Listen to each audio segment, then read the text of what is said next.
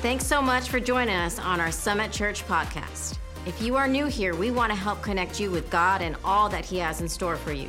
We hope that this inspires you, strengthens your faith, and gives you hope to live your best days now. Enjoy the message. We've been in a series on wisdom, wisdom for life and living. And I'm going to finish up today. We'll go back to it and finish some more after Christmas. But right now, we'll finish the last part of this wisdom for life. And I tell you, I've never had so much feedback with people getting practical knowledge out of the book of Proverbs. It's so easy, it's so practical, and it affects every area of your life. In fact, Proverbs 4 7 says, Wisdom is the principal thing. With all you're getting, get wisdom. Apparently, God wants us to smarten up.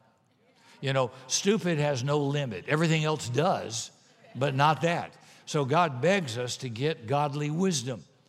Did you know the difference between seasons in your life is wisdom, something you didn't know? The difference between success and failure, wisdom. Again, something you didn't know. The difference between poverty and prosperity, wisdom. See, the difference between your present and your future is wisdom. So you can't change your life until you change your wisdom.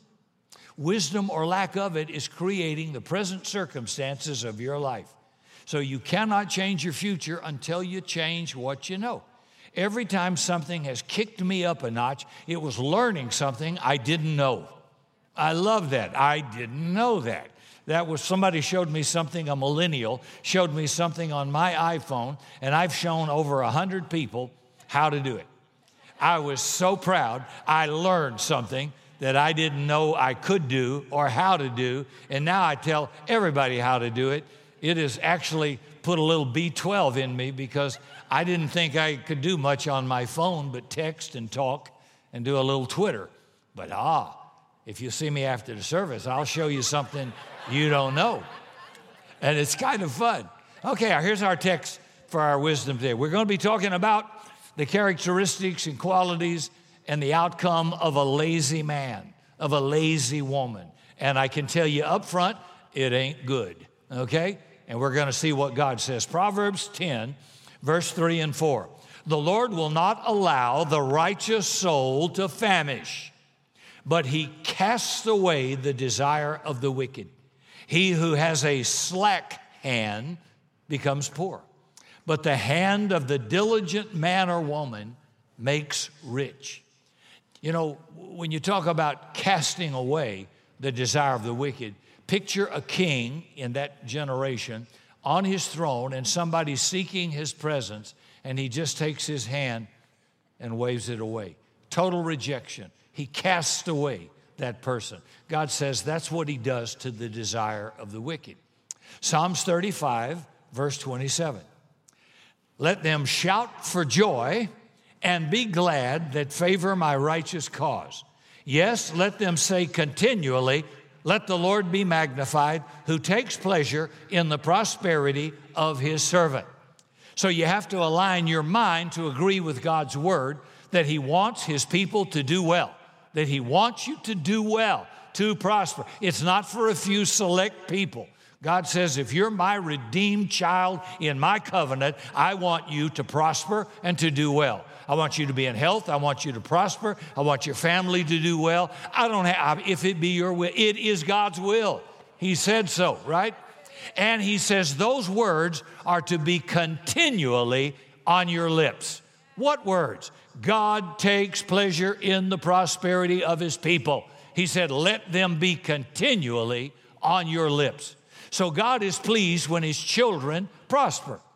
It says, The Lord will not allow the righteous soul to famish. And then David comes along after this in Psalms 37, and he says, I was young and now I'm old. That's true. Anybody but me can say, Yeah, I witnessed to that. I was young and now I'm old.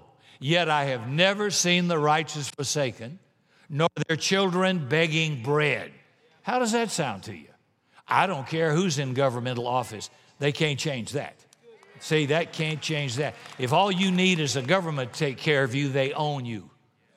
God says, if you want a better deal, you step into my kingdom and I'll take care of you. So our opening text said, right, let's review God will not allow the righteous soul to famish. And David comes along years later and he says, I've been young, now I'm old, and I've never seen the righteous forsaken. I've seen them in hard times, I've seen them go through setbacks, but I've never seen them forsaken by God, nor his children begging bread. Now, that doesn't mean you won't have a setback occasionally or a challenge. Of course, you will. But the Lord will not forsake you. And that is something you carry into that, that difficulty, knowing I don't know what, what this is going to be like. I, maybe I don't know why this is happening. Maybe I don't know how I'm going to get out of this or God's going to provide. But I know He promised He will not forsake me. He's, he'll bring me through. And I've seen that all my years of living over and over again. But he casts away the desire or wishes of the wicked.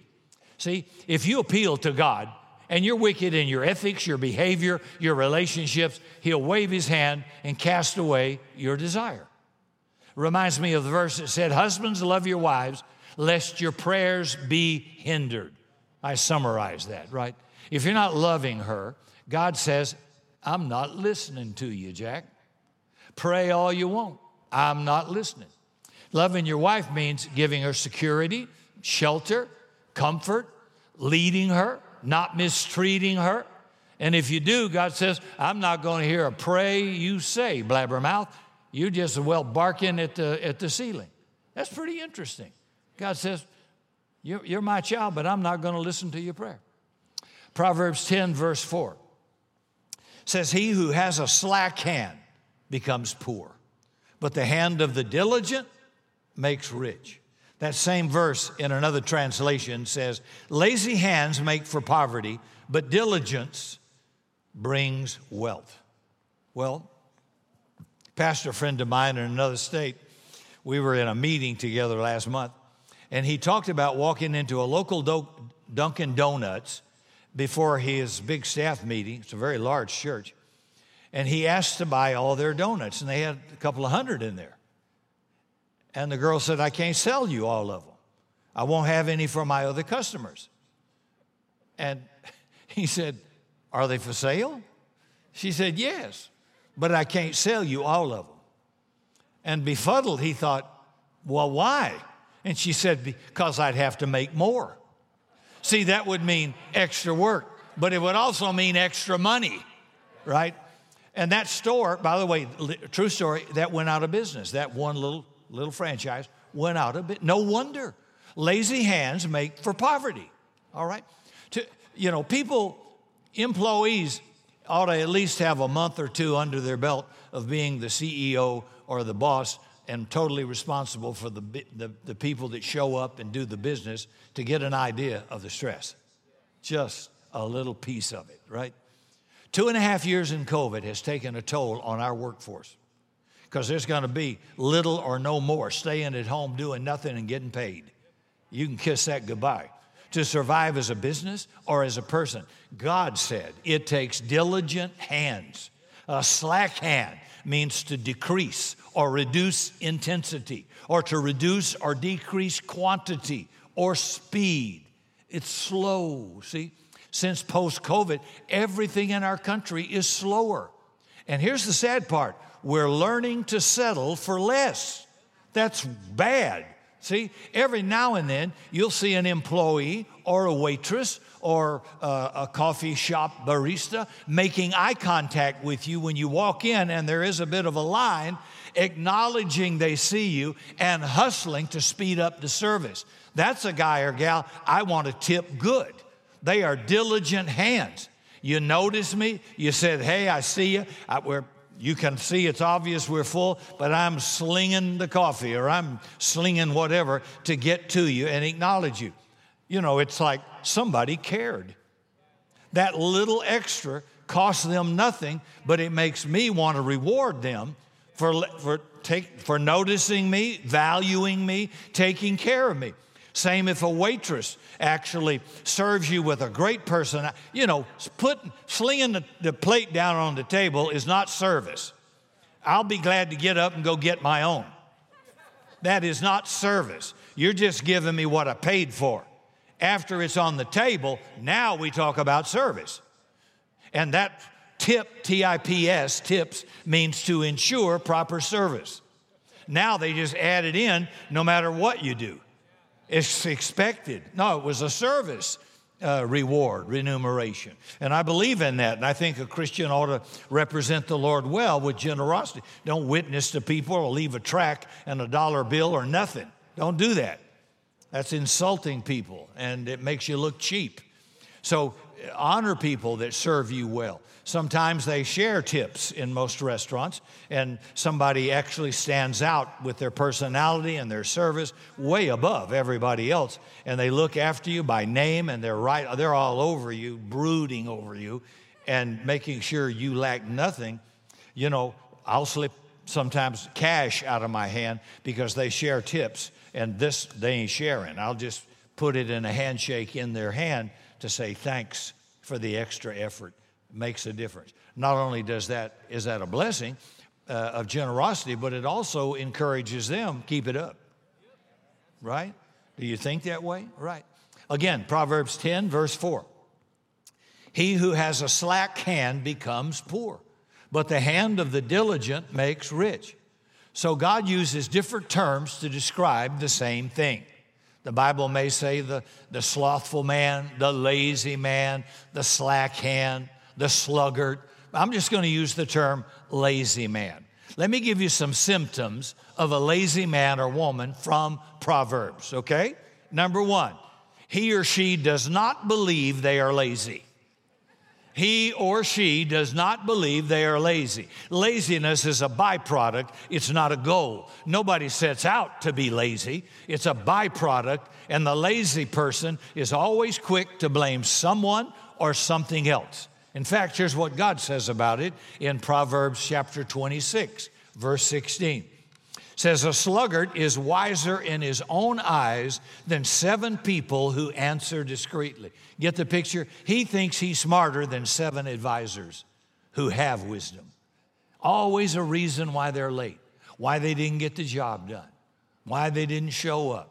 Because a lazy man or woman is wiser in his own mind.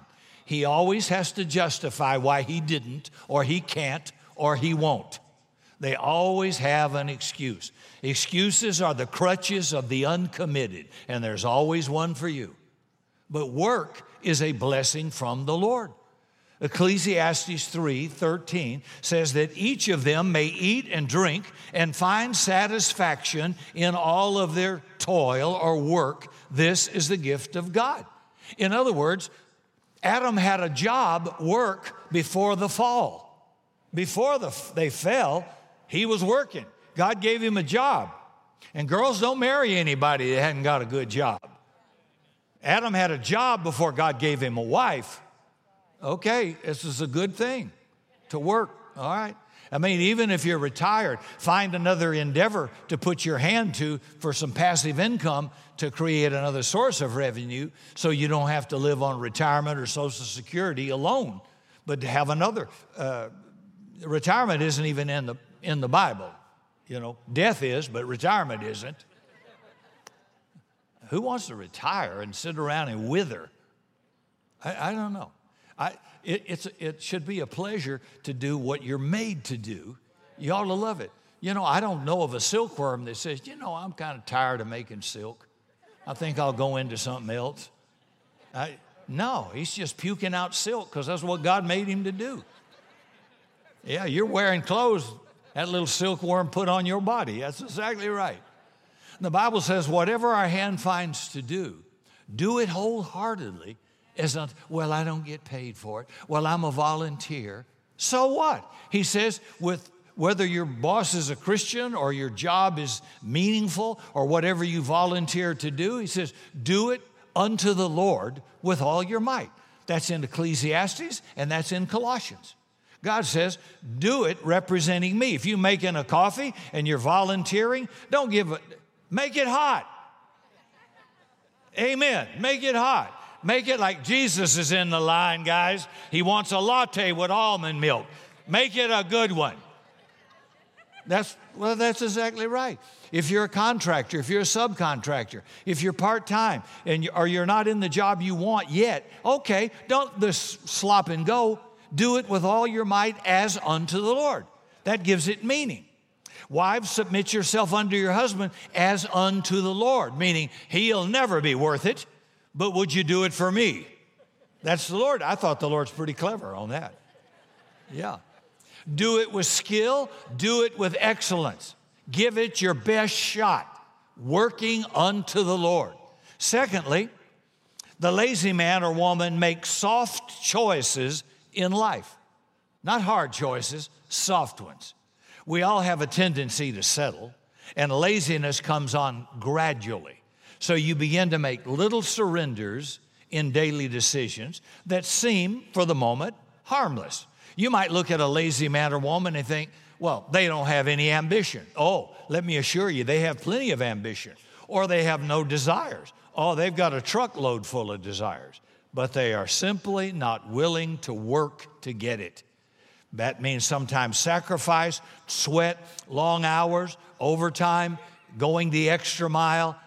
And those are the people that generate reward, promotion, and blessing.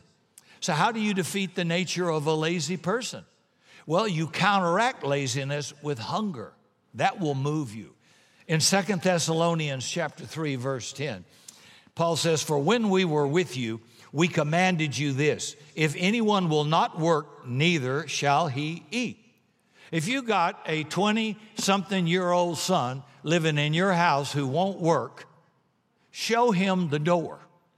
Pack his bag and say, Get off the bus, Gus. Make a new plan, Stan. I'm going to set you free. God Almighty says, You are to work. That is a good thing, not a bad thing. Genesis 3, verse 19 By the sweat of your brow, your face, you shall eat bread until you return to the ground, because from it you were taken. For you are dust, and to dust you shall return. Boy, so God says this is a good thing. He's not talking about somebody handicapped or somebody injured in war that is unable to perform or someone with a birth defect. But there's a lot of people won't work that can work. And God says, if you're in my kingdom and you won't work, but you can work, you don't eat. You don't reward that. When we reward that, then we enforce and, and embellish it and make it more and more and more. It, it doesn't help anybody, the cause. We replicate what we continue re- to repeat. So, suggestion if you really want to counteract laziness, go on a three day fast.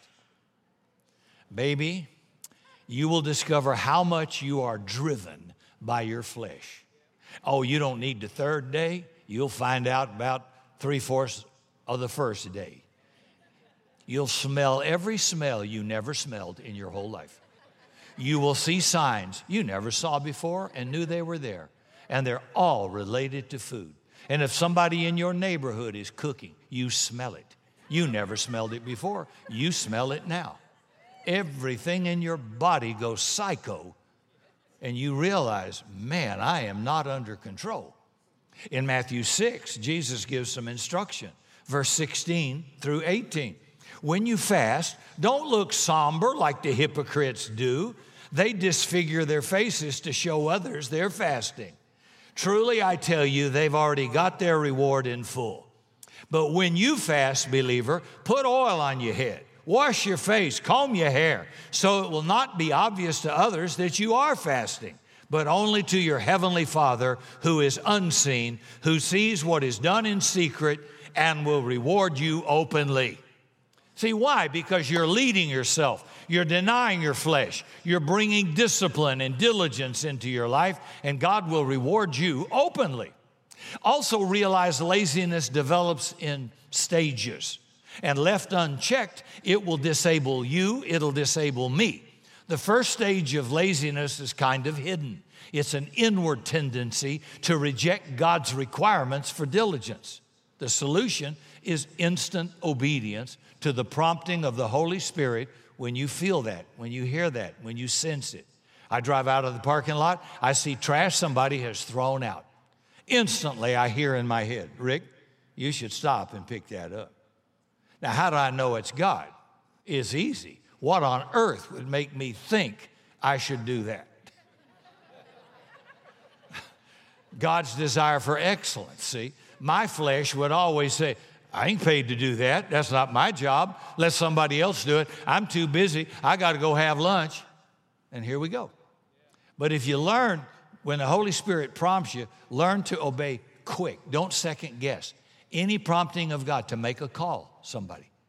They, have, they could be in some catastrophic situation and you don't have a clue. God just prompted you. Do it. Send a text. Give something. Do something for somebody. Those little promptings come occasionally. They're not manipulated by people, they just come. And when you get one, obey immediately. God loves that. Secondly, it defeats procrastination and laziness and sloth.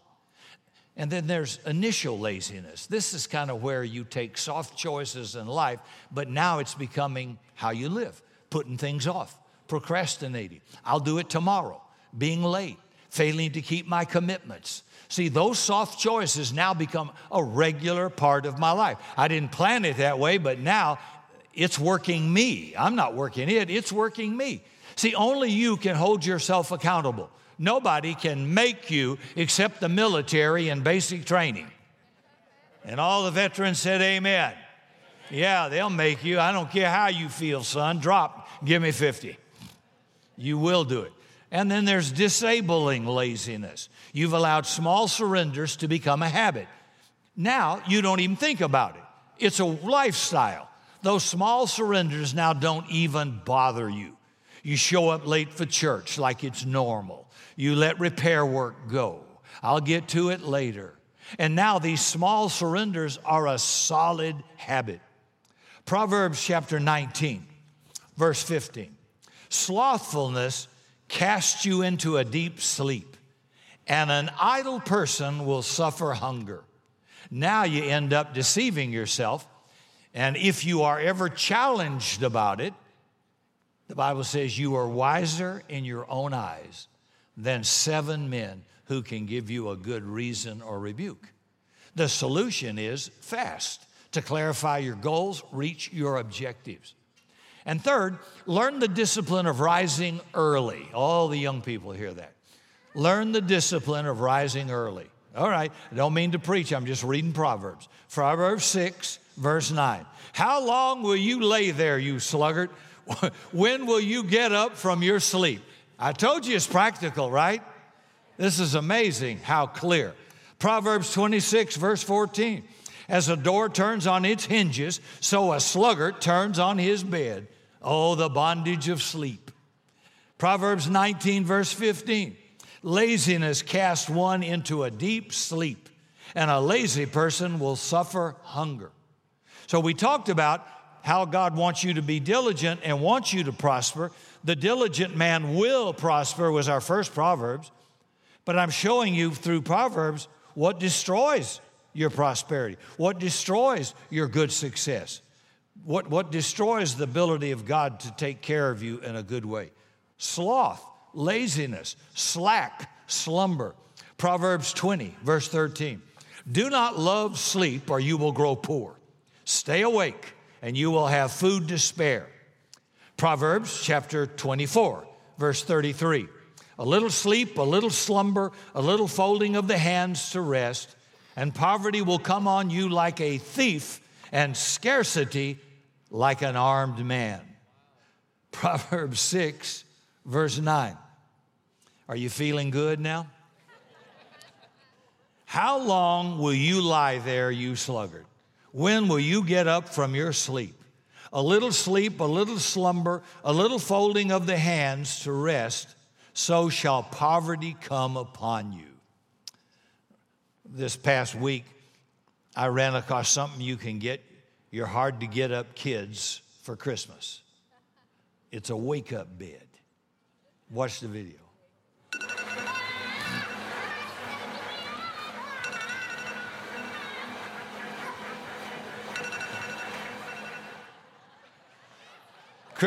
Chrissy needs to get that for Mia.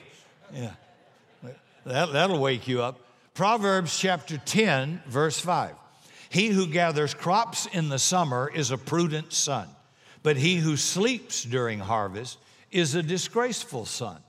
So there is a time to rest and a time to work and work diligently, and you have to know the difference in the season you're in. Number four, learn to respect time because you don't get any more. You can get more of a lot of other things, but you can't get more time. It's limited. Death is absolutely certain. The mortality rate is still 100%. You can be a health fanatic. You can take all your organic, uh, grain fed, non steroid chicken, beef, whatever. You're still going to die. Right. You know, my dad was 101, but he still died. Uh, I eat healthy. Uh, I'm, a, I'm a happy, healthy person. I work out every day of the week except the weekend. I still gonna die. And so are you. And some of you don't know how close to dying it is till you leave the parking lot out here. You, yeah. See, so I've just got a number of days of productive years that God gives each one of us. He gives us each so many years. Our days are numbered in His book. Only God knows what that day is. I don't know. I know Hebrews chapter 9, verse 27 says, There is a time appointed unto a man once to die, then the judgment. So it's pretty clear you've got a shelf life and you will expire. Psalms 90, verse 10. Our days may come to 70 years or 80 if our strength endures. Yet the best of them are but trouble and sorrow, for they quickly pass away. And the Bible says, Don't count your years don't count your months, count your days. Psalms 90, verse 12. Teach us to number our days that we may apply our hearts to wisdom. So seize the day. It may be your last one. Do what needs to be done when it needs to be done, and do it on every day. You won't come up short. And you may have plans for next year, but you may not be around next year. And nobody that, unless somebody's suffering with a catastrophic disease, nobody expected to die when they died. Rarely do you get that, that privilege to be able to have closure and prepare to meet God because you're ebbing away with something that has not been cured. But most people, it could be a heart attack, it could be a car wreck, it could be something in aviation, it, it could be any number, a, a, a random shooting, and you happen to be in the way and you're, you're gone. Who could expect that? Nobody. God says, You number your days. Every one of them is precious. And number five, time requires accountability. Time requires accountability. Our idle words and our idle actions we'll be accountable to God for. Time is irrecoverable, and time respects nobody. Everybody has 24 hours a day, and we all have seven days a week. So, this is not maybe a feel good message, it's a get better message so that we become diligent people, not lack, not slack, not lazy, but people who want all that God has for us. Abraham's father settled short of the promised land, but Abraham went into the promised land. So let's not be people who settle for less than God has for us. Some people are too easily satisfied. Don't do that. Be hungry, be aggressive for what God has for you. And it's a fight. And if you're lazy, if you're passive, you won't get it. Israel spent 40 years in the wilderness because they didn't have a will to war. When God showed them the land and the people in it, they'd have to fight, they'd have to work, and they drew back and spent 40 years in a desert. Maybe God doesn't want you living on minimum wage. Maybe God doesn't want you what you're doing right now. Uh, well, I've got some Social Security or a little retirement. Maybe God has bigger plans for you than that. It's going to, yeah, but you know, I, I'm comfortable. Yeah, and that's what's going to kill your dream. I'm comfortable.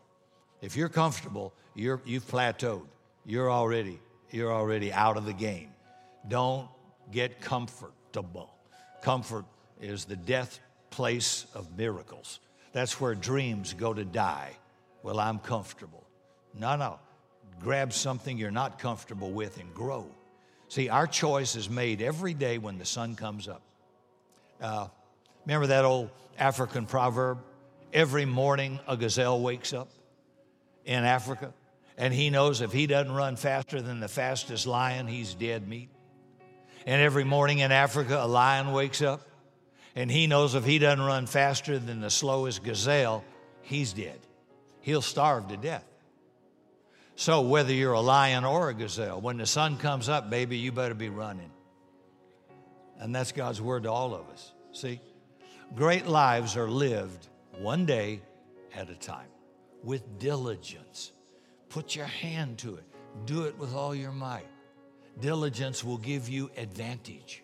I'm just quoting you Proverbs I'm not going to read.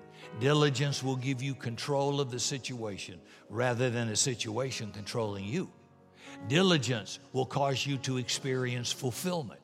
Diligence will bring you before those in authority because they said, Look at the productivity of this person. I want them on my team.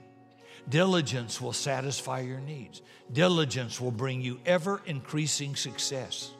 Diligence will make your efforts profitable. Proverbs 16 16. How much better it is to get wisdom than gold and to get understanding above silver. So, the critical component to becoming a diligent person is to constantly pursue wisdom and build your life, your career, your marriage, your relationships on that foundation. Amen. I was asked at a conference I spoke at this past year in an interview what three people would you like to have dinner with if you could have? And I knew what the people would say, well, Billy Graham or uh, the Apostle Paul, stuff like that. And I thought, no, that's not who I'd want.